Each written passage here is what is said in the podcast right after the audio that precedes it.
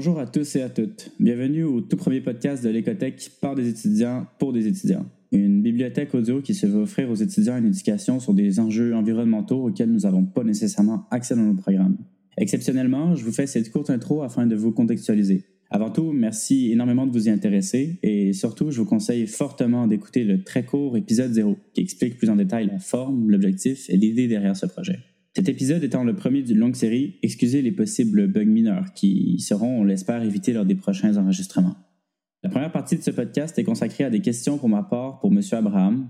La deuxième est un échange avec une étudiante militante et la conclusion servira à proposer des références pour ceux et celles qui souhaitent aller plus loin. Encore merci à Yves-Marie Abraham et Lilou Sehili d'avoir accepté nos invitations et surtout, bonne écoute à vous. Bonjour, je m'appelle Quentin, je suis étudiant en sciences politiques et militant environnemental. Comme tant d'autres, l'urgence climatique me concerne. Laissez-moi débuter ce premier épisode en vous expliquant rapidement ma relation avec la décroissance. À travers mon éducation québécoise, j'ai toujours eu la chance de côtoyer l'enjeu environnemental. J'ai d'abord eu l'occasion de faire partie d'une école primaire alternative qui faisait partie des établissements verts Brundtland. En gros, un rassemblement d'écoles primaires et secondaires prônant un avenir durable. Pour vous donner une idée, notre slogan était le suivant « Laisse ta trace sans laisser de marque ». Cette éducation ouverte s'est prolongée avec le programme international au secondaire qui nous a impliqué des valeurs propres à l'écologie. Au cégep, certains profs y faisaient aussi référence, mais c'était plus à leur goût. Bref, j'ai eu la chance d'avoir un parcours très vert tout au long de ma vie sans vraiment m'en rendre compte. Malgré cette faveur, il m'a fallu attendre l'université pour enfin entendre parler de décroissance. Le constat dans lequel j'arrive est très personnel, mais conscient de la problématique environnementale depuis tout jeune et spectateur de l'inefficacité du développement durable, la croissance s'est finalement présentée à moi comme un espoir pour notre futur. C'est pourquoi on souhaite la présenter aujourd'hui dans cet épisode. Depuis septembre dernier, un compte à rebours géant est affiché à New York. Le message, il nous reste sept ans pour changer nos modes de vie avant d'atteindre un point de non-retour face au changement climatique. Aujourd'hui, l'Écothèque des étudiants par des étudiants vous propose une idée pour y arriver, la décroissance.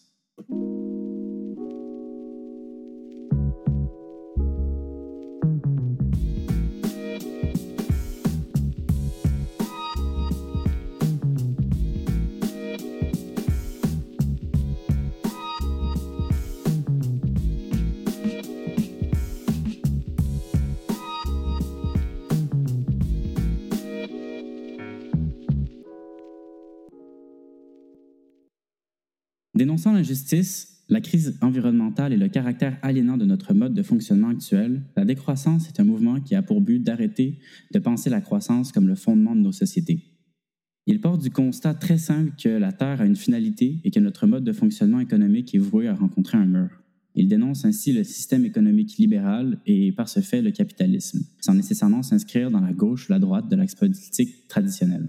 Ce système aurait des conséquences majeures, comme le dysfonctionnement de l'économie, l'aliénation au travail, l'occidentalocentrisme, les rapports de domination, la surproduction, les inégalités et, parmi tant d'autres, des répercussions environnementales désastreuses.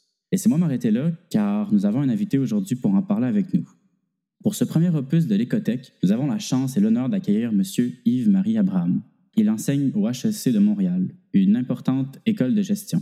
Docteur en gestion à H E C de Paris et spécialisé en sociologie, notre expert est la référence numéro un en matière de décroissance au Québec. Après avoir coécrit deux livres sur le sujet, M. Abraham a écrit un incontournable ouvrage intitulé « Guérir du mal de l'infini », publié à la maison d'édition Écosociété. Un ouvrage, bien entendu, que je conseille fortement, qui est un peu une petite bible synthétisant les idées de la décroissance. Alors avant toute chose, je voulais remercier de votre présence, M. Abraham. Merci, Quentin, de, de l'invitation, euh, de l'invitation en plus pour euh, ouvrir, euh, ouvrir votre Écothèque. Donc, je suis très, très honoré et très content de pouvoir discuter des croissances euh, avec vous aujourd'hui. Comme précisé plus tôt, la décroissance est un mouvement en réaction au concept de croissance. Et donc, important de comprendre ce à quoi elle s'oppose. Qu'est-ce que la croissance? Plus indirectement, quelle est sa place dans notre société et d'où vient-elle? Oui, alors donc la, la croissance euh, dont on parle là, c'est bien ce, ce phénomène euh, que les, les économistes appellent la croissance économique. Donc c'est bien ça qui est questionné par, par le mouvement de la décroissance. Euh, cette croissance économique, donc c'est le fait d'augmenter la, euh, la quantité de biens et de services qui sont produits sur un territoire donné euh, de manière continue en fait. Hein. C'est, alors c'est, cette augmentation. Alors, en fait, on, on, ce qu'on mesure exactement, c'est pas la quantité de marchandises, c'est, la, c'est l'augmentation de la valeur de, ces, de, de, de toutes ces marchandises. Et l'instrument de mesure donc, de cette croissance, c'est le fameux P I B qu'on connaît toutes et tous, hein, le produit intérieur brut. Donc voilà en gros la, la définition de base, si on veut la simplifier encore plus, que ce que c'est que la croissance, c'est ça, c'est cette espèce d'effort pour, euh, pour produire de, d'année en année toujours plus de, de marchandises, les produire et les vendre, parce que ce qui est important, c'est pas seulement qu'elles soient produites, mais c'est surtout qu'elles soient vendues pour que se réalise au bout du compte euh, un profit, parce que cette croissance, d'où elle vient, bon, on en reparlera peut-être, mais euh, c'est fondamentalement au départ une, une exigence euh, du capital, c'est, c'est, euh, c'est le propre du capitalisme que de viser euh, l'accumulation d'argent. Et une des façons d'accumuler de l'argent, c'est euh, ce détour par la production et la vente de marchandises. Ce qu'on peut dire aussi, ce qui est important enfin, d'emblée, c'est de, de souligner à quel point ce phénomène de la croissance économique est un phénomène très récent dans l'histoire de l'humanité et même dans l'histoire de la civilisation occidentale, puisque euh, quand on essaye de, euh, a posteriori, euh, de reconstituer un P I B pour, pour, pour mesurer euh, la croissance économique des siècles derniers, euh, ce qu'on constate, c'est que ça, ça, ça commence, ça émerge en gros au dix-huitième siècle. Euh, et ça émerge dans un endroit très précis du monde, euh, l'Occident. Donc en fait, c'est, c'est, un, c'est, un, c'est un phénomène euh, c'est extrêmement limité finalement à l'échelle de l'histoire de l'humanité, hein, contrairement à ce que on aurait tendance à dire ou à penser. Ça, on a l'impression que cet, cet effort de croissance serait quelque chose qui serait inscrit dans la nature de l'être humain depuis toujours. Euh, non, c'est faux. C'est inscrit dans la nature d'un type de société bien particulier, qui est la société occidentale à la fin de l'époque médiévale, c'est-à-dire une société qu'on peut qualifier de capitaliste, c'est une société dominée par les marchands, fondamentalement. D'accord, donc la croissance, en fait, serait très limitée à un territoire donné qui s'est, qui s'est finalement euh, étendue de manière mondiale, mais aussi elle serait très limitée dans le temps, donc elle serait très, par rapport à l'histoire humaine, très nouvelle. Puis on n'aurait jamais vu cette croissance avant les deux cents dernières années en tant que telle. Oui, tout à fait. Et donc, ce qui, ce qui évidemment permet de questionner le caractère supposément naturel de ce phénomène. Hein. Et, euh, mes collègues économistes orthodoxes, hein, ceux, ceux qui sont enseignés dans les, dans les manuels d'économie diffusés dans, dans, dans nos universités, bon, vont avoir tendance finalement à, à postuler de manière plus ou moins explicite qu'il s'agit de, euh, d'un phénomène naturel, qu'il s'agit d'une espèce de pulsion naturelle finalement qui serait, euh, trouverait son origine euh, dans, dans l'être humain, qui, qui en voudrait toujours plus, qui aurait des besoins toujours insatisfaits. Ça, ça fait partie des, des, grands, euh, des grands questionnements qui fondent le point de vue de la décroissance, en disant est-ce que finalement ce, ce, cette aspiration au toujours plus, est-ce que c'est vraiment quelque chose qui est propre à l'être humain ou est-ce que c'est quelque chose qui est propre à nos sociétés et propre donc à, à la socialisation euh, que nous subissons dans ces sociétés? Avant de parler de la décroissance, il faut savoir en quoi la croissance est mauvaise. Maintenant, on vient de voir qu'elle était peut-être nouvelle dans l'histoire, qu'elle avait sa place depuis peu longtemps, mais en quoi n'est-elle pas profitable au final? En quoi est-elle dangereuse pour nos sociétés? Pourquoi faudrait-il la changer? Ouais, je pense que la question est essentielle. En fait, le mouvement de la décroissance, c'est d'abord ça. C'est d'abord une remise en question de cette, de cette quête de croissance, comme vous l'avez bien dit au départ. Mais avant même de, de, d'exposer les critiques fondamentales qui sont adressées à cette quête de croissance, il faut peut-être aller un peu plus loin dans l'exploration même du phénomène. C'est-à-dire que c'est un phénomène récent, mais par ailleurs, il faut, il faut reconnaître que nos sociétés, aujourd'hui, telles qu'elles sont conçues, et j'insiste beaucoup sur le tel qu'elles sont conçues, elles ont effectivement besoin de croissance. C'est-à-dire que nous sommes devenus, socialement, euh, sociétalement, si on veut, euh, complètement dépendants à la croissance. Pour que ça fonctionne à peu près, nos sociétés ont besoin de croissance, euh, notamment parce que la croissance, c'est pas seulement euh, du fric en plus dans les poches des capitalistes, c'est aussi des revenus supplémentaires dans le trésor public, et donc c'est des capacités d'action pour l'État, Sont, qui sont supérieurs. Donc c'est, c'est, c'est, bien, c'est bien entendu aussi euh, des emplois supplémentaires, bon, même si le lien est beaucoup moins évident qu'on ne le dit. Il est vrai que quand, en tout cas, il n'y a plus de croissance, bon, il y a des pertes d'emplois, donc il y a des humains qui se retrouvent sans moyen, de, sans moyen d'existence, autonomes, et du coup, il y a toutes sortes de problèmes sociaux et économiques qui se, qui se posent. Donc on est complètement dépendant de ça, donc ça, il faut le reconnaître, euh, avant même de commencer à faire la, la critique. L'autre chose qu'il faut reconnaître, et, et ça me permet de rebondir sur une de vos remarques euh, initiales, c'est que euh, cette quête de croissance, mmh. finalement, euh, ce souci de croissance, euh, il est très largement partagé. Il est quasiment unanime. Si on prend, euh, si, si on prend l'échiquier politique, euh, finalement, de la droite à la gauche, il y a pratiquement unanimité sur le fait qu'il nous faut de la croissance. Là où il y a divergence entre la droite et la gauche, c'est sur la manière de générer cette croissance et sur la manière de la distribuer, ou de distribuer ses principaux fruits. Mais sur le fait même qu'il y ait croissance, ce qui est, ce qui est, ce qui est remarquable, c'est que là-dessus, pratiquement tout le monde s'entend, qu'on soit de droite ou de gauche. De la même façon, qu'on soit euh, du côté des travailleurs ou du côté des patrons, là aussi il y a une espèce de, d'accord euh, explicite sur le fait que la croissance est une bonne chose finalement, hein, y compris quand on est euh, du, côté de, du côté des travailleurs. Il nous faut de la croissance. Là, là où il y a divergence, c'est sur la redistribution de ces, de, de ces fruits. Donc critiquer la croissance, c'est vraiment finalement critiquer euh, quelque chose qui euh, est une, une conviction f- fondamentale de notre civilisation et qu'on retrouvait par exemple aussi au, au fondement du modèle soviétique. Donc c'est pas seulement euh, le capitalisme libéral qui est critiqué euh, par les décroissants, mais c'est aussi aussi le productivisme soviétique, par exemple. Donc, on nous a beaucoup formés. Alors, votre âge peut-être un peu moins que moi, mais moi, j'ai été, j'ai grandi dans la guerre froide, donc dans cette espèce d'opposition spectaculaire entre deux grands modèles. Finalement, la, la critique décroissanciste, c'est une critique qui traverse cette opposition, qui dit mais non, c'est une fausse opposition. Ces deux modèles étaient deux modèles productivistes qui posaient à peu près les mêmes problèmes. Euh, une fois qu'on a posé ça, donc à la fois euh, cette espèce de, d'unanimité autour de la, la quête de croissance, une fois qu'on a reconnu que nos sociétés sont dépendantes à la croissance, pourquoi on en fait la critique quand même? Vous avez posé les trois grandes critiques fondamentales, telles que je les résume moi. La première, c'est la plus évidente, c'est la critique écologique, hein, c'est que cette quête de croissance, elle est effectivement profondément destructrice de, de notre planète, de notre habitat, de notre oikos planétaire. On constate d'un point de vue là, complètement scientifique que euh, dès qu'il y a croissance, il y a effectivement aggravation de la situation sur le plan écologique. Hein, en, en contradiction totale avec les promesses de tous ceux qui continuent à nous dire qu'on va réussir à générer une croissance verte, et cetera. Mais on est dans une espèce de fable. On fait partie des choses qui nous embêtent un peu, c'est euh, cette espèce de focalisation sur euh, la question climatique qui n'est qu'une dimension du problème écologique. C'est la première raison qu'on résume avec le, le fameux slogan euh, « Une croissance infinie dans un monde fini n'est pas possible ». Cette critique se fait au nom d'une exigence de soutenabilité, finalement. Comment durer? Comment permettre à l'espèce humaine même de durer? Mais durer, c'est peut-être pas une, une fin en soi. En tout cas, ça suffit pas. Il faut encore que cette vie vaille la peine d'être vécue. Ça amène effectivement un autre argument qui consiste à dire, écoutez, même si on pouvait poursuivre la croissance économique, euh, en dépit de ces problèmes écologiques que ça pose, Euh, en même temps, regardez, cette croissance, euh, finalement, elle est associée à énormément d'injustices. Tous les travaux récents montrent que, euh, effectivement, il y a une petite fraction de euh, la population de nos sociétés qui profite vraiment sur le plan économique de cette croissance. La grande majorité, finalement, bah, voit, voit son, son, ses conditions d'existence se dégrader ou au mieux rester stable depuis quelques décennies. C'est le schéma général, à part dans quelques pays comme la Chine. Bon, bah, effectivement, c'est notable, il y a eu, il y a eu des transformations importantes. À l'échelle de l'humanité, par contre, non. Euh, on a beaucoup plus assisté à un creusement des inégalités qu'à une résorption de ces inégalités.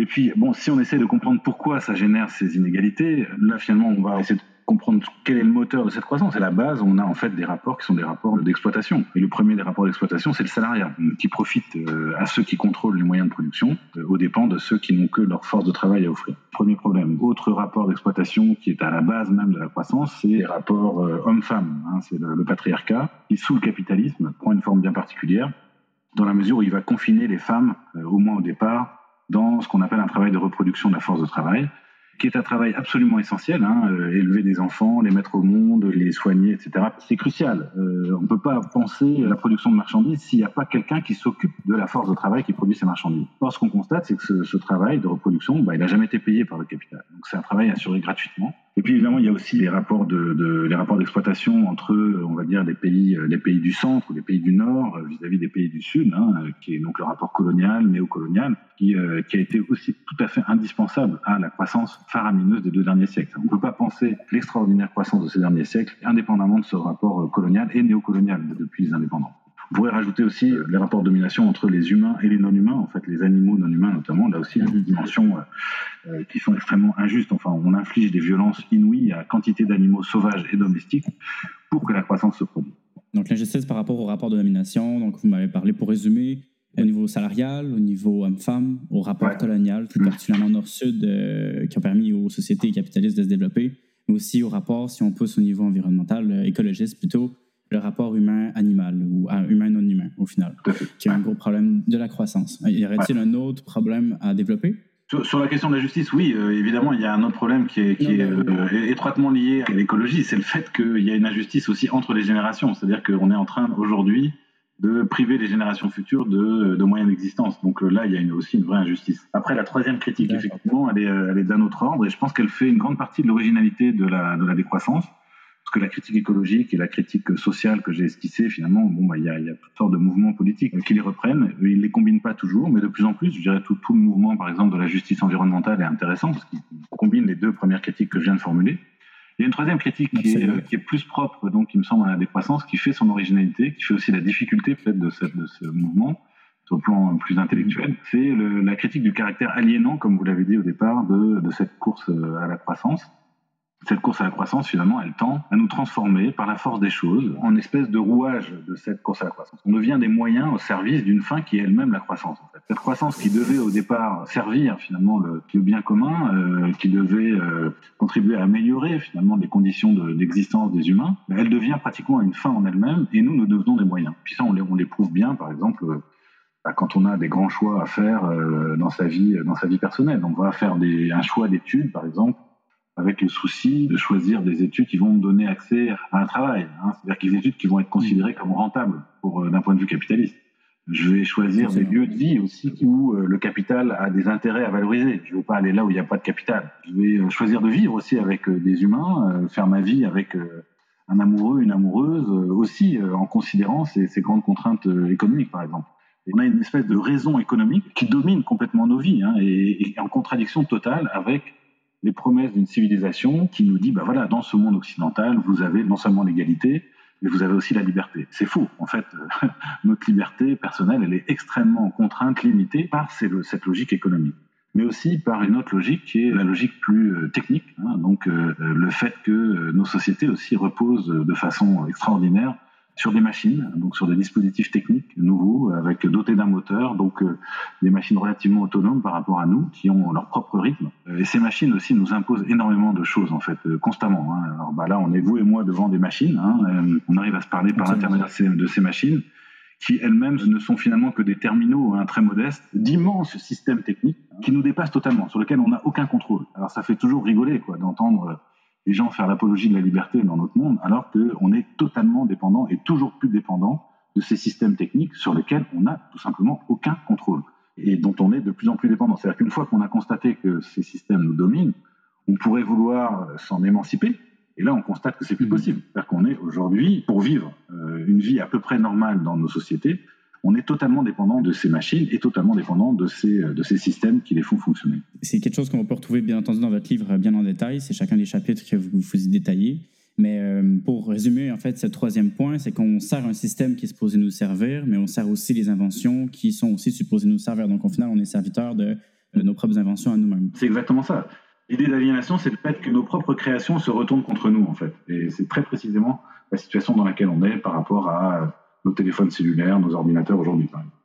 Donc ça répond aussi aux commentaires d'une personne qui est partisan, par exemple, de l'économie ou de la croissance, qui dit que la croissance est synonyme de bien-être, de finalité humaine, car au final, comme vous venez de l'expliquer par ces trois raisons, la croissance ne sert pas l'humain, mais au lieu de se servir soi-même. C'est bien résumé, mais maintenant, il pourrait y avoir un ultime contre-argument qui consisterait à dire, et alors, si les gens sont heureux comme ça, hein, avec leurs machines et... Euh, avec les marchandises à bas prix. Oui. Et donc là, là, là-dessus, ce qu'on peut souligner aujourd'hui, c'est que justement, c'est cette espèce de bonheur, euh, on va mettre des guillemets à bonheur, mais euh, qu'offrent ces machines, qu'offrent ces marchandises à bas prix, euh, pléthoriques dans nos magasins, il a des effets pervers aujourd'hui qui affectent sérieusement ce bonheur, en fait. Hein. C'est-à-dire qu'il y a une espèce de contre-productivité, pour reprendre un mot d'un des grands inspirateurs de la décroissance qui s'appelle Ivan Illich, il y a une espèce de contre-productivité des moyens que nous avons développés pour satisfaire nos besoins. Alors, ils se retournent vraiment contre nous, et ça affecte concrètement nos vies au quotidien.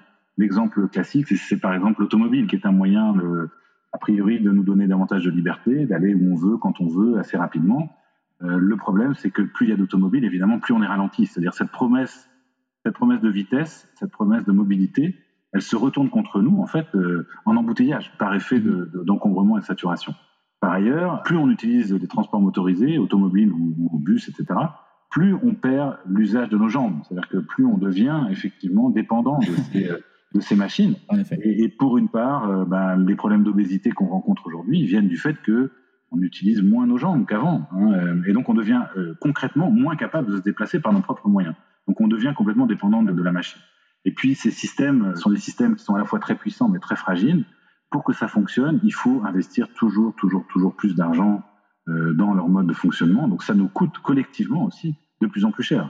Regardez cher. Euh, les, les comparaisons euh, de coûts pour une municipalité, par exemple, entre euh, le fait de, d'utiliser ses jambes pour se déplacer et le fait d'utiliser une voiture. Mmh. Collectivement, ça nous coûte beaucoup, beaucoup, beaucoup plus cher, évidemment, que d'entretenir un réseau routier, et cetera. Donc, euh, c'est tout ça qui fait que, peu à peu, ce bonheur promis par ces fameuses marchandises à bas prix et ces fameuses machines, même ce bonheur-là, finalement, il est en train de nous échapper. Ça nous ramène à la deuxième critique, hein, le fait que cette croissance, elle a ralenti au cours des dernières décennies, que, donc il y a eu moins d'argent à distribuer. Donc on a une toute petite fraction de la population qui en a bénéficié. Tous les phénomènes de populisme, c'est la réaction à une promesse qui n'est plus tenue, en fait. Hein. En termes de revenus, il y a eu stagnation. Et puis on a ces phénomènes contre-productifs que je viens d'évoquer, qui fait que notre quotidien, finalement, est de moins en moins plaisant. Quoi. Alors, donc, ça explique, à mon avis, dans une large mesure, ces réactions populistes auxquelles on fait face actuellement. Tout ça résume à peu près bien tout le mode de fonctionnement actuel, mais surtout ses défauts, euh, ses problématiques à long terme, mais aussi euh, actuelles. Mais je vais juste changer un peu de question pour euh, nous diriger un peu plus vers la décroissance. J'ai précisé au début qu'est-ce qu'elle était. On l'a aussi défini en définissant la croissance et ses défauts. Donc, j'aimerais entamer le sujet de la décroissance avec une question qui me préoccupe un peu personnellement. On a toujours parlé de développement durable comme étant notre sauveur à tous, et cetera. Le, le développement durable est représenté partout dans la société depuis qu'on est tout jeune. La question est, où se place la décroissance par rapport au développement durable? Sont-ils compatibles? L'un vient-il avant l'autre? Sont-ils complètement opposés? J'aimerais, pour les personnes qui nous écoutent, donner une idée en fait de qu'est-ce que c'est que le développement durable. Est-ce qu'il est utile au final ou pas? C'est une question qui permet de, de rappeler un peu les débuts du mouvement de la décroissance. En fait, l'usage de ce terme, dans le sens où, où je l'utilise aujourd'hui, il date en gros du début des années deux mille. Et très clairement, au départ, ce terme, il est proposé par des gens qui visent le développement durable, en disant, bon, ça suffit, la promesse d'un développement durable, c'est une farce, tous les indicateurs dont on dispose le montrent, c'est une manière de vouloir faire continuer ce système, donc ça suffit, il appelle à un développement durable, nous, nous appelons à une décroissance soutenable, en fait. Ça, ça fait à peu près vingt ans maintenant que, que ça a été, ça a été lancé, et, et, et vraiment, la cible initiale, c'est le développement durable, c'est le développement en général, hein. Donc c'est aussi le développement, d'ailleurs, dans les pays du Sud, mais c'est d'abord le développement durable. Et qu'est-ce qu'on reproche au, au développement durable dans cette perspective? Bah, c'est d'abord de rester croissanciste. C'est pas toujours très explicite, mais si vous lisez euh, les grands textes sur le développement durable, et notamment le fameux rapport Brundtland que vous évoquiez euh, indirectement en parlant de votre école Brundtland, ce ah rapport-là oui. est, est un rapport qui ne, qui ne remet absolument pas en question la quête de croissance. Au contraire, qui dit il faut maintenir la croissance. Et c'est un rapport qui simplement se, se contente d'ajouter ensuite, une fois qu'il a rappelé l'impératif de la croissance, il se contente d'ajouter la promesse qu'on va réussir à combiner la croissance économique, le respect des limites biophysiques planétaires et la justice sociale. Mais c'est une pure promesse qui s'appuie sur rien, sur, sur absolument rien. Ils ont, à l'époque, ils n'ont rien. Alors après, on, a, on nous a fait des beaux dessins avec les trois cercles, on superpose, mais c'est une pure promesse. Sauf que c'est une promesse qui a été formulée par des grandes instances internationales, par des gens très sérieux, des gens avec des cravates, des gens bons, des gens puissants. Et ça a eu un effet pendant un certain temps. C'est-à-dire que pendant un certain temps, on s'est dit « Ah, c'est intéressant, cette histoire de développement durable, on va y arriver, c'est pas mal, ça ne nous oblige pas à remettre en question complètement notre civilisation. Bon, bah, c'est peut-être un compromis acceptable. » Jusqu'au début des années deux mille, où là, il y a des gens qui disent « Ça suffit, regardez, c'est de pire en pire, on nous parle de développement durable depuis la fin des années quatre-vingts, et on voit aucun signe d'amélioration, notamment sur le plan écologique, mais pas plus sur le plan social. » Le développement durable, peut-être qu'il y avait des bonnes intentions derrière, mais c'est inefficace, puis c'est une solution qui est au final capitaliste et qui est juste un plaster sur une plaie ouverte. Je ne dirais pas que ça a été inefficace parce que je serais un peu moins bienveillant que vous par rapport à ceux qui ont formulé cette proposition. Je parle surtout des autorités. Je ne parle pas des militants, je ne parle pas des chercheurs qui ont pu travailler là-dessus, qui certainement étaient animés de très bonnes intentions. Par contre, je pense que ça a été tout à fait efficace comme contre-feu, comme euh, anxiolytique aussi. Sur un niveau politique, c'est comme contre-feu. Parce que si vous faites l'histoire de la pensée écologiste en Occident, vous allez voir que dans les années soixante soixante-dix, il y a une critique radicale en fait, de notre civilisation qui émerge, qui n'utilise pas le terme de décroissance, mais il ne manque que le terme, parce que tout est là sinon pour remettre en question cette quête de croissance. Et donc on, je dirais que cette critique était, était déjà tout établie et très bien pensée et, et très puissante en fait. Et moi j'interprète l'histoire du développement durable comme finalement la, l'élaboration d'un contre-discours pour essayer de faire face à cette critique radicale. On a répondu à cette critique radicale par une espèce de critique assez réformiste en disant mais non, mais non, on va y arriver, vous vous inquiétez pas. Et je pense que ça a marché. Donc en ce sens ça a été efficace parce que ça a permis à ceux qui veulent absolument défendre ce système finalement de, de continuer à le faire durer, de, de le justifier, de le légitimer, et cetera. Le développement durable est un peu, en fait, une première étape en tant que telle à, à la décroissance qui serait un peu la finalité pour atteindre l'objectif de l'urgence climatique et du, de tous les autres problèmes environnementaux et sociaux. Non, non, non, non, non, parce que justement, c'est vraiment au départ, il y a vraiment cette volonté de surtout pas remettre en question la croissance. Et ça, c'est quand même problématique. Et c'est, c'est le principal reproche qu'on adresse aux partisans du développement durable, c'est qu'ils ne veulent pas questionner cette course, cette course à la croissance. Alors c'est là où on rentre dans des débats un peu plus techniques aujourd'hui, mais qui à mon avis sont des débats quasiment clos. C'est le débat qui porte sur ce qu'on appelle le découplage, donc entre la croissance économique et les effets écologiques de cette production de biens et de services. La promesse du développement durable, la promesse d'une croissance verte, la promesse aujourd'hui d'une transition socio-écologique ou même d'une économie circulaire, c'est la promesse qu'on va réussir à dissocier finalement ces deux phénomènes. C'est-à-dire qu'on va être capable de, de produire toujours plus de biens et de services, sans pour autant dégrader euh, la situation sur le plan écologique. Comme je le rappelais tout à l'heure, tout ce qu'on a comme données aujourd'hui nous montre qu'à l'échelle planétaire, c'est absolument pas ce qui se produit. C'est-à-dire que dès qu'on a croissance, on a aggravation de la situation sur le plan écologique. Autrement dit, on n'a pas de découplage. En tout cas, on a un découplage qui est au mieux relatif, c'est-à-dire que par unité de production, par marchandise produite, effectivement, chaque marchandise est un peu moins destructrice. Mais comme par ailleurs, on produit toujours plus de marchandises, bah, au final, la destruction s'aggrave. Vous voyez, puis je pense qu'il faut absolument que les, euh, les militants euh, enfoncent ce clou. C'est un peu l'idée de la question de, de dissocier ces deux termes-là, parce qu'on nous, on nous martèle de développement durable depuis qu'on est assez jeune. Euh, donc, c'est un peu comprendre l'idée de pourquoi la décroissance, c'est nécessaire de la prendre en compte, puis de, peut-être de l'enseigner un jour euh, dans les écoles, plus que le développement durable, qui est une solution, comme vous le dites, peut-être pas viable, comme on le voit en fait depuis les cinquante dernières années. Donc, tout ça décrit bien un besoin d'opter pour une solution plus compétente. Donc, la décroissance peut-être, mais beaucoup de gens ont peur de la décroissance car ils sont peut-être ancrés dans leur paradigme un peu plus capitaliste. Ces derniers pensent que la décroissance ne servirait pas à notre bien-être économique ou social. Alors, comment répondriez-vous à l'argument « la décroissance est un retour au Moyen-Âge », comme on a déjà entendu par un certain président, plus qu'une avancée sociale? Est-ce que la décroissance, et beaucoup de gens voient la décroissance justement comme un retour en arrière, puis c'est pas une évolution au final. Comment est-ce que vous répondriez à cet argument-là? Oui, bon, il y aurait plein de réponses possibles, donc euh, on peut utiliser des images. Hein, euh... Effectivement, ce dont témoigne une question comme celle-là ou, ou une peur comme celle que vous rappelez, déjà une conception très linéaire de l'histoire et de l'humanité, quoi. C'est-à-dire qu'il y aurait une espèce de ligne, puis on pourrait aller soit juste de l'avant, soit de l'arrière, quoi. Mais finalement, alors ce qu'on met de l'avant en général dans la décroissance, c'est la possibilité de faire un pas de côté, hein, de sortir d'une trajectoire. Et, euh, et ça, c'est toute une autre conception d'histoire. C'est-à-dire que bon, voilà, il n'y a pas, il n'y a pas une ligne historique que tous les humains euh, seraient euh, amenés à emprunter. Euh, il y a toutes sortes d'histoires à inventer euh, et donc toutes sortes de trajectoires aussi à emprunter. Donc là, l'enjeu de la décroissance, c'est d'abord, effectivement, de créer une, une autre trajectoire que celle dans laquelle on est embarqué. Et ça signifie effectivement pas un retour en arrière. Maintenant, pour être un peu provocateur, parce qu'effectivement, c'est le genre de truc qu'on entend tout le temps. Et pourquoi pas, quoi? Et pourquoi pas le retour au Moyen-Âge? Mais ça aussi, parce que ce genre de remarque témoigne d'une inculture monstrueuse de la part des gens qui disent ça. Parce que le Moyen-Âge, à bien des égards, présentait des éléments très intéressants sur le plan social. Effectivement, il y a peut-être des éléments à redécouvrir dans le Moyen-Âge. On, on a tous été, tout été formés avec cette image d'un Moyen-Âge. D'ailleurs, le terme même de Moyen-Âge est incroyable. Il s'inscrit dans cette vision euh, évolutionniste de l'histoire de l'humanité. C'est-à-dire qu'il y aurait un âge moyen entre cette magnifique antiquité et puis cette extraordinaire modernité. Bon, on aurait entre les deux... La, la... Non, alors que c'est un terme qui est inadéquat. Il faut, il faut penser le Moyen-Âge comme un monde en soi, qu'il faudrait mieux appeler, pour l'Occident en tout cas, le monde chrétien, par exemple, qui avait sa logique, qui avait sa cohérence. Bon, je ne veux pas du tout en faire l'apologie. Mais, par exemple, qu'est-ce qu'on est en train de redécouvrir aujourd'hui? Et puis ça, on est en train de redécouvrir intellectuellement, mais pratiquement, et je parle de militants impliqués dans des expérimentations concrètes, on est en train de redécouvrir ce qu'on appelle la logique des communs, commons en anglais. Mais oui, mais le Moyen-Âge, c'est la grande époque, justement, des communs, en fait. Donc, euh, et le capitalisme se construit sur la destruction et l'accaparement de ces communs. Donc, vous voyez, typiquement, euh, à ceux qui nous diraient « Vous voulez le retour au Moyen-Âge ?» J'aurais envie, vraiment, euh, de leur dire « Bah, pourquoi pas ?» Parce qu'il y a des choses très intéressantes qui se sont faites à cette époque. Notamment... Euh, ce qui nous réunit, puisque vous êtes universitaire et moi aussi, euh, les premières oui. universités sont des créations médiévales et euh, sont des communs au départ. Ce sont des études. Moi, je parle de Bologne, euh, de l'université de Bologne, considérée comme la première de l'histoire des universités.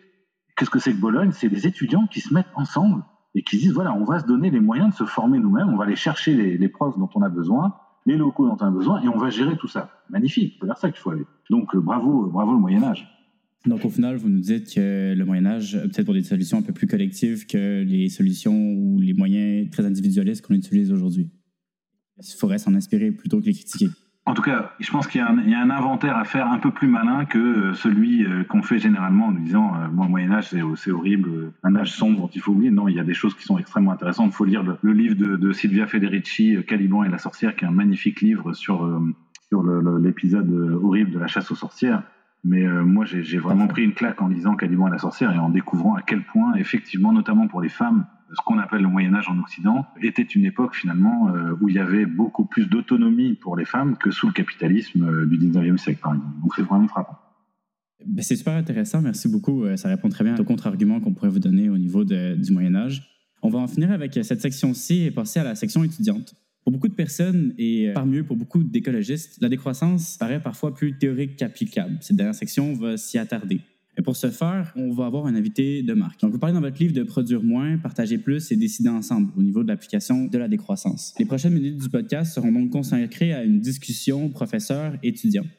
Je vous présente donc cette invitée qui est euh, Lilou Sehili. Elle est étudiante en double deck au cégep, mais surtout militante au sein de la Coalition pour un virage environnemental et social, dite S E V ou S E V E S, dépendamment. Elle est aussi cofondatrice du mouvement Devoir Environnement Collectif Et pour ceux n'ayant encore jamais entendu parler de S E V, c'est un regroupement étudiant québécois très important. C'est d'ailleurs cette coalition qui a organisé la fameuse manifestation verte du vingt-sept septembre, qui est assez connue. Je vais donc maintenant me retirer et juste intervenir dans le besoin, mais je vais laisser la parole à Lilou. Donc, si ça vous convient, M. Abraham, je vous laisse entre les mains de Lilou. Avec plaisir. Bonjour, Lilou. Bonjour. Ça va bien? Oui, très bien. Parfait. Euh, mais oui, c'est ça, j'ai milité avec la S E V, puis je suis en contact avec euh, des jeunes qui militent là-dedans, qui, euh, qui sont touchés par ces enjeux-là, puis qui cherchent à euh, avoir un impact des plus, des plus concrets, des plus euh, radicaux. Puis euh, ça, la décroissance est souvent vue comme une solution individuelle, dans le sens où euh, quand on, on cherche des exemples de décroissance, ça va être des petits actes au quotidien. Mais est-ce que cette somme d'actions individuelles va être nécessaire pour pallier à des systèmes qui sont systémiques, qui, sont, qui requièrent des solutions collectives? Euh, comment est-ce qu'on passe du point A au point B entre la, la société actuelle et la société euh, idéale? Oui, c'est, c'est, une, c'est une bonne question, Lilou, mais effectivement, ça témoigne d'une méconnaissance en fait, de, de l'idée de décroissance hein, pour ceux et celles qui pensent que c'est des, des solutions individuelles parce que, euh, précisément, je pense que le mouvement de la décroissance, il se, il se constitue contre tous ces appels à changer sa vie individuellement, avec la conviction qu'il faut effectivement transformer un système dans sa globalité et que donc il s'agit de poser un problème d'ordre politique. C'est l'organisation même de nos sociétés qui, euh, qui doit être questionnée, qui doit être repensée, et pas seulement notre quotidien en fait. Hein. Donc le, le point de départ de la décroissance, c'est vraiment ça. C'est euh, la remise en question de ce qu'on pourrait appeler donc un, un, un système social. Et c'est intéressant de rappeler d'ailleurs comment au Québec ce mouvement a émergé. Il a émergé en deux mille six deux mille sept, et notamment à l'initiative de Serge Mongeau. Serge Mongeau, je ne sais pas si les gens de votre âge le connaissent, mais euh, c'est un des grands, grands militants québécois qui est toujours en vie, qui est un monsieur extraordinaire, qui n'a jamais, jamais renoncé à ses convictions et qui, euh, à une époque de sa vie, a fait beaucoup euh, l'apologie de ce qu'on appelle la simplicité volontaire, c'est-à-dire de, le choix de vivre individuellement de manière beaucoup plus simple, en essayant de finalement de jouer le moins possible euh, la game qu'on nous invite à jouer, c'est-à-dire avoir un bon boulot, gagner le plus, le plus d'argent, d'avoir la plus grosse bagnole, la plus grosse maison, et cetera. Bon, c'est si je caricature, hein, mais, mais donc simplifier le plus possible sa vie sur le plan euh, matériel pour jouir aussi d'un, d'un meilleur contrôle de son existence et, et jouir de, de, davantage de temps, et cetera. Et, et Serge, donc après avoir beaucoup écrit et milité en faveur de la simplicité volontaire, on arrive au, au milieu des années deux mille à dire ça suffit pas. Euh, on ne peut pas simplement transformer nos vies individuellement. Si on veut notamment échapper au désastre écologique, il va falloir s'attaquer à la dynamique générale de nos sociétés et il faut donc s'avancer dans l'espace politique et faire une proposition politique. Et c'est comme ça qu'il arrive à la décroissance et c'est comme ça qu'il rédige avec d'autres jeunes un manifeste pour la décroissance et qui crée en deux mille sept le Mouvement québécois pour une décroissance conviviale. Donc, donc vraiment, au départ, il y a, il y a, il y a cette dimension politique, c'est-à-dire aussi cette dimension collective qui est mise de, de, de, de l'avant. Alors après, la deuxième question, Lilou, que, que vous posez, c'est comment est-ce qu'on passe de, de là où on est maintenant à un monde post-croissance? C'est ça l'enjeu, hein, c'est d'arriver à inventer des sociétés, et je dis bien des sociétés, parce qu'il ne s'agit pas d'avoir un modèle qui vaudrait pour tous les humains, partout sur l'humanité. Il s'agit qu'à chaque endroit, on, on, on, on s'invente des nouveaux mondes, donc des mondes post-croissance. Comment est-ce qu'on peut penser ce passage-là? Là, je dirais qu'il faut, faut peut-être déjà commencer par être extrêmement modeste et humble, parce que ça fait au moins deux cents ans qu'il y a des, des milliers, des millions d'humains qui essayent de sortir du capitalisme et qui euh, ont pas réussi. Bon, donc déjà, il faut commencer par reconnaître ça, parce que l'enjeu, c'est bien ça. C'est d'arrêter cette machine infernale là, à produire des marchandises, qu'est le capitalisme. Et pour l'instant, on ne sait pas comment faire. En fait, cette machine n'a jamais été aussi puissante. Elle n'a jamais, jamais concerné autant d'humains, et cetera. Et après, comment est-ce qu'on peut tirer parti de l'expérience de ceux qui ont essayé? euh, Moi, je me sers beaucoup euh, des réflexions d'un, d'un, d'un décroissant français qui s'appelle Michel Le Pesant et qui, lui, parie sur euh, une stratégie de masse critique. C'est-à-dire, euh, il, il dit finalement, politiquement, il ne faut pas qu'on essaye de rallier, par exemple, la moitié des Québécois à euh, une politique écologique qui soit radicale. On n'y arrivera probablement pas, ou en tout cas pas assez vite. Euh, ce qu'il faut qu'on atteigne, c'est euh, une certaine masse de gens suffisantes pour que ce que font ces gens, ce que disent ces gens, finissent par avoir un effet sur nos sociétés et commencent à les transformer. Donc atteindre un certain seuil, on ne peut pas situer précisément, mais à partir duquel effectivement les choses vont commencer à se transformer parce qu'on aura suffisamment de gens impliqués dans d'autres manières de penser et de vivre. Et pour atteindre cette masse critique, lui, il dit voilà, il faut agir sur trois niveaux en même temps. Le niveau militant, bah celui de la S E V par exemple, qui est magnifique, avec effectivement un très beau, un très beau travail que vous faites, donc dans l'espace public, euh, faire valoir ses idées, euh, faire des manifestations, éventuellement des interventions un peu plus embêtantes, des blocages, et cetera. Donc militer, comme le fait la S E V, par exemple, qui est tout à fait incontournable. mais il dit mais ça suffit pas. Il faut aussi qu'il y ait tout un travail d'imagination sur qu'est-ce que ça pourrait être un monde post-croissance. Donc là, tout un travail de créativité euh, qu'il faut stimuler pour penser euh, à quoi ça pourrait ressembler un Québec post-croissance, par exemple, ou un Montréal post-croissance. Vous n'êtes pas obligé de penser les choses à, à, à l'échelle même d'une province, parce qu'il faut le penser à une échelle plus locale. C'est moins effrayant et peut-être plus à notre portée. Et la troisième dimension qu'il met de l'avant, c'est ce qu'il appelle, lui, le faire, c'est-à-dire le, le, le fait de développer des expérimentations concrètes à une échelle tout à fait locale, hein, mais collective toujours, Euh, essayer de s'organiser pour commencer à satisfaire par nous-mêmes et pour nous-mêmes un certain nombre de besoins. Bah, j'ai des besoins de bouffe, euh, je, je développe une cuisine collective, je développe pourquoi pas un jardin collectif, euh, j'ai des besoins de déplacement, euh, bah, je développe un atelier de réparation de vélo, et cetera. Bon. Euh, j'ai des besoins de savoir, euh, de partager des savoirs qui sont peut-être pas assez euh, distribués à l'université. Je crée un podcast et j'essaye sur ce podcast d'inviter des gens qu'on n'entend pas beaucoup par ailleurs, euh, ni dans les grands médias, ni dans l'université. Merci, Abraham. Ah oui, mais c'est, non, mais cette démarche qui émerge aujourd'hui de partout, en fait. Et ça, c'est plutôt des, des choses assez réconfortantes. C'est-à-dire que si vous regardez un peu autour de vous, il y en a beaucoup, beaucoup d'initiatives de ce genre-là. C'est en train de bouger très vite. Alors, c'est sûr que c'est pas visible encore dans les grands médias, mais c'est en train de transformer, je pense, nos sociétés aussi à la base. Donc voilà, en gros, si on combine ces trois dimensions-là, euh, on peut peut-être espérer, et je dis bien peut-être, euh, la possibilité d'une transformation de nos, de nos sociétés, à condition vraiment de les tenir ensemble. Hein, parce que si, si on prend chacune de ces dimensions-là, elles ont chacune leurs limites. Les expérimentations concrètes, c'est très bien, mais au dix-neuvième siècle, il y a eu toutes sortes d'expérimentations concrètes, mais qui ont soit disparu, soit qui ont été récupérées par le modèle dominant, les coopératives par exemple. Le modèle militant classique, c'est très bien aussi, mais euh, s'il n'est pas enraciné dans euh, la confrontation à des euh, expérimentations, bien souvent, finalement, on est un petit peu loin là, des, des réalités concrètes. Et, et, et par ailleurs, être militant, souvent, c'est aussi faire des compromis politiques. Hein. Donc il faut garder Euh, en tête un modèle de société post-croissance. Donc, euh, il faut absolument travailler aussi ce projet de décroissance. Et, et être uniquement dans le projet de décroissance, ce qui est pas mal mon travail à moi, professeur d'université, de, de réfléchir à ce que ça peut être un monde post-croissance, c'est aussi dangereux parce que là, vous êtes très déconnecté à la fois des militants et des gens qui, sur le terrain, tentent d'organiser d'autres façons de vivre ensemble. Donc, il faut, il, il faut, il faut être au, au minimum en contact avec ceux qui se risquent euh, aujourd'hui concrètement à, à essayer de vivre autrement. Voilà, voilà en gros le, comment je répondrais à à la question de Lilou. Donc, c'est comme s'il y avait une dimension un peu plus individuelle qu'on pourrait relier à la simplicité volontaire où les individus tentent de mettre ça en application dans leur quotidien et euh, l'autre dimension où euh, ça va plus loin que les actions individuelles. Il faut vraiment revoir le, mo- le mode de fonctionnement de notre société qui, ça, peut passer par le militantisme. Mais comment est-ce que les militants et militantes peuvent faire pression sur le gouvernement pour changer à ce point les choses? Est-ce que c'est vraiment ce levier-là qu'il faut pousser? Ou est-ce que, euh, parce que dans votre livre, vous parlez de la transition par les communs, est-ce que ça, ça va être nécessaire pour faire un, un désolé de l'anglicisme, un shift assez prononcé? Lilou, c'est, c'est, moi, je, c'est vrai que j'en sais rien, fondamentalement. Hein, comme je disais tout à l'heure, beaucoup ont essayé, euh, ont, ont joué leur vie et sont morts même d'avoir essayé. Donc, euh, là, il faut être vraiment très humble par rapport à, à toutes ces tentatives. C'est, c'est vraiment cette idée, en tout cas, d'essayer de combiner les, les, les trois qui me paraît important.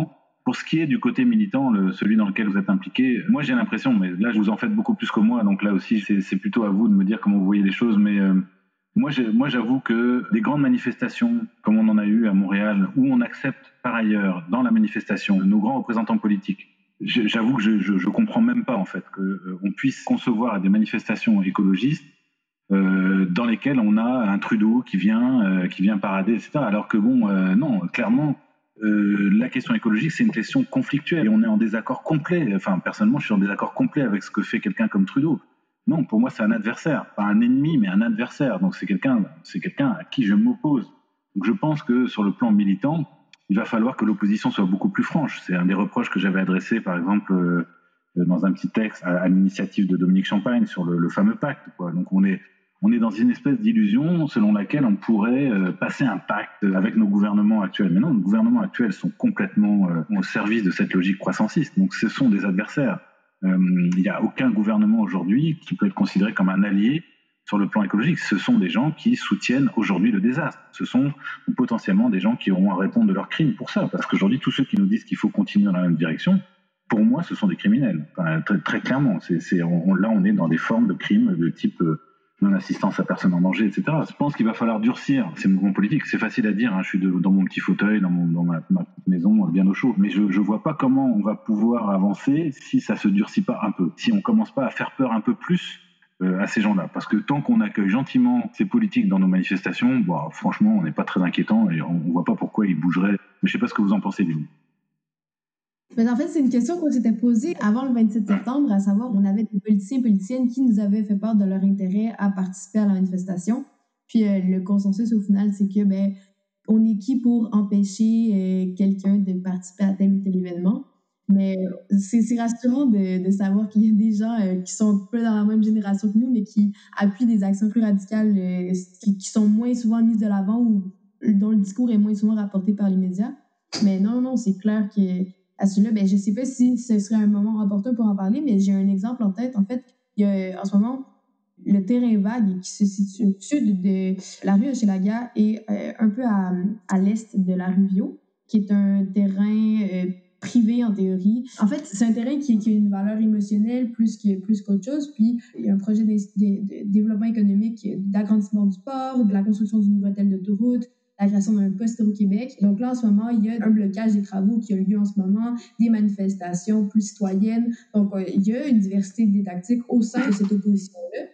Je pense que ça rentre un peu dans le principe de décroissance que vous expliquez. Ah ben, c'est, c'est un très, très bel exemple, il me semble, de ce mouvement communaliste, moi, que j'appelle de mes voeux. C'est-à-dire que là, on a collectivement des gens qui ont commencé à s'approprier, pas au sens de la propriété privée, mais que, qui ont commencé à occuper et à utiliser cet espace, et qui veulent continuer en fait à, à préserver cet espace. Donc, pour moi, c'est un magnifique exemple de la logique communaliste que je, que je défendrai et qui est une, une façon de, de, d'essayer de gagner du terrain à la fois par rapport à des logiques propriétaires, donc la propriété privée telle qu'on la connaît, mais aussi à des logiques étatiques en fait, et qui, qui, qui s'inscrit un peu dans le prolongement de ce qu'on a vu dans le, dans le Mylen avec le, le champ des possibles, qui est à, à peu près la même dynamique, sans le conflit, je dirais, ça s'est fait sans conflit à l'époque, mais le bâtiment sept, la Pointe-Saint-Charles, c'est aussi ça, c'est aussi des collectifs qui tentent de récupérer un bâtiment, qui tentent d'abord d'empêcher que euh, un terrain devienne euh, le lieu de construction d'un nouveau casino, euh, donc près de, de populations pauvres, enfin donc fragilisées, puis qui arrivent à récupérer les bâtiments pour essayer de se donner euh, à eux-mêmes des moyens d'existence en fait. Donc pour moi c'est, c'est, c'est clairement une des stratégies de base qui correspond à ce que j'appelle les expérimentations concrètes en fait. Je crois que c'est, c'est essentiel. Mais un gros merci à vous deux pour cette conversation. Un gros merci à Lilou d'être venu autant qu'à Abraham d'avoir répondu à mes questions aujourd'hui. J'aimerais vraiment vous remercier pour euh, avoir participé euh, de manière aussi intéressante surtout. Monsieur Abraham, j'aimerais vous demander euh, en premier si vous avez des références euh, possibles. C'est super important. Le but du podcast, c'est vraiment de créer une éducation populaire, une éducation qu'on ne nous a pas nécessairement offert, auquel on a droit. C'est vraiment le but principal de ce podcast, euh, l'Écothèque. Donc, j'aimerais savoir si vous avez des, des, des références, qu'est-ce que des livres, des vidéos, peu importe. À donc, vous, lire, donc c'est bien, parce que vous êtes en train de redécouvrir les bases même, les origines de l'université. Hein. Universitas, en, en, en latin, c'est la communauté. Hein. Et donc, voilà, au départ, il y a une communauté étudiante qui doit se doter elle-même de certains moyens d'apprentissage, et cetera. Donc, c'est, c'est, moi, c'est magnifique ce que vous faites. C'est pour ça que j'ai accepté d'y participer. Il faut aussi euh, signaler pour ceux et celles qui seraient intéressés que j'ai d'autres collègues à Montréal, notamment, qui s'intéressent et qui travaillent sur la décroissance. À Concordia, vous avez Benji Boulut, qui est une professeure dans le département de géographie, qui fait un, un énorme travail euh, magnifique. C'est vraiment quelqu'un de remarquable qui devrait beaucoup intéresser de, de, de monde.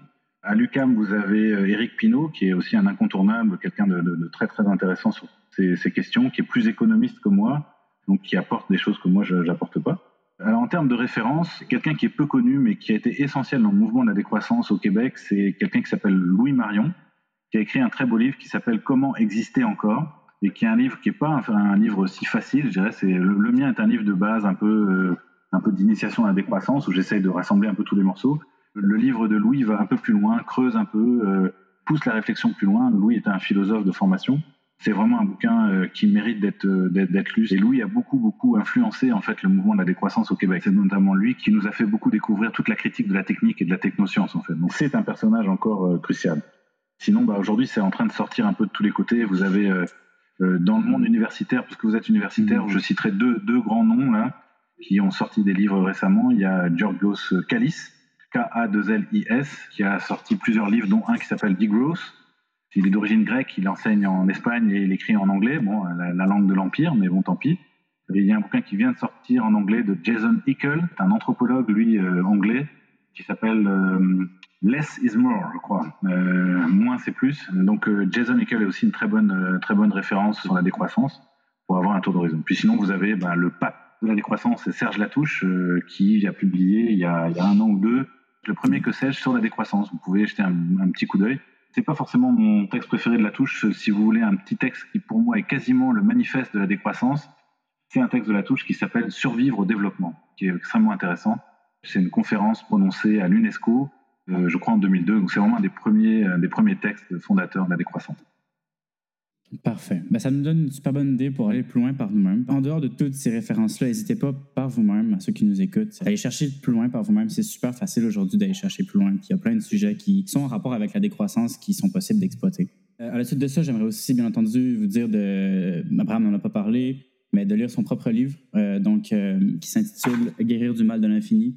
Qui est pour moi un peu, pour avoir lu plusieurs livres sur la décroissance, une excellente synthèse de tout ce qui a été dit déjà dans ce podcast, mais aussi une petite bible de la décroissance, à mon avis. Et j'aimerais finir par, ben encore une fois, vous remercier et laisser le mot de la fin à Lilou, euh, qui est notre étudiante invitée aujourd'hui. Je trouve ça super important de, de lui laisser le mot de la fin parce que le but de ce podcast-là, c'est d'être adressé aux étudiants, c'est fait par des étudiants. Bien, merci. Merci à, à toi, Quentin, d'avoir organisé ça. Merci à M. Abraham pour, d'avoir répondu à, à mes questions. Je conclurai peut-être en disant que Euh, c'est par des initiatives comme celle-ci qu'on tend vers une transition des communs, j'ai envie de dire, mais c'est pas moi l'experte là-dedans. Puis, tu sais, il y a de l'information, on peut, aller en, on peut commencer à, à aller en chercher un peu partout, euh, comme tu l'as dit, Quentin. Puis, je pense que je finirai en orientant les gens peut-être vers des médias de contre-information, un peu, de, de délaisser tranquillement les médias de masse pour plusieurs raisons éthiques et euh, de qualité de l'information. Par exemple, il y a un super bon média euh, ici à, à Montréal qui s'appelle euh, Contrepoint Média, qui couvre un plus large territoire, dont celui de Jajagui. Mais, euh, donc, Contrepoint Média, qui est un média alternatif et qui relate des nouvelles et qui fait part de textes et euh, qui est ouvert à tous et toutes. Donc, n'importe qui peut envoyer une, une contribution à ce site-là. Merci énormément à vous deux d'être venus aujourd'hui puis m'avoir consacré une heure de votre temps. Je sais à quel point le temps est précieux pendant la pandémie. Alors, euh, j'espère ben, vous reparler euh, bientôt et de vous croiser, surtout euh, un jour dans la rue, quand on aura le droit de sortir. Merci, merci Quentin. Merci, Lilou. Merci.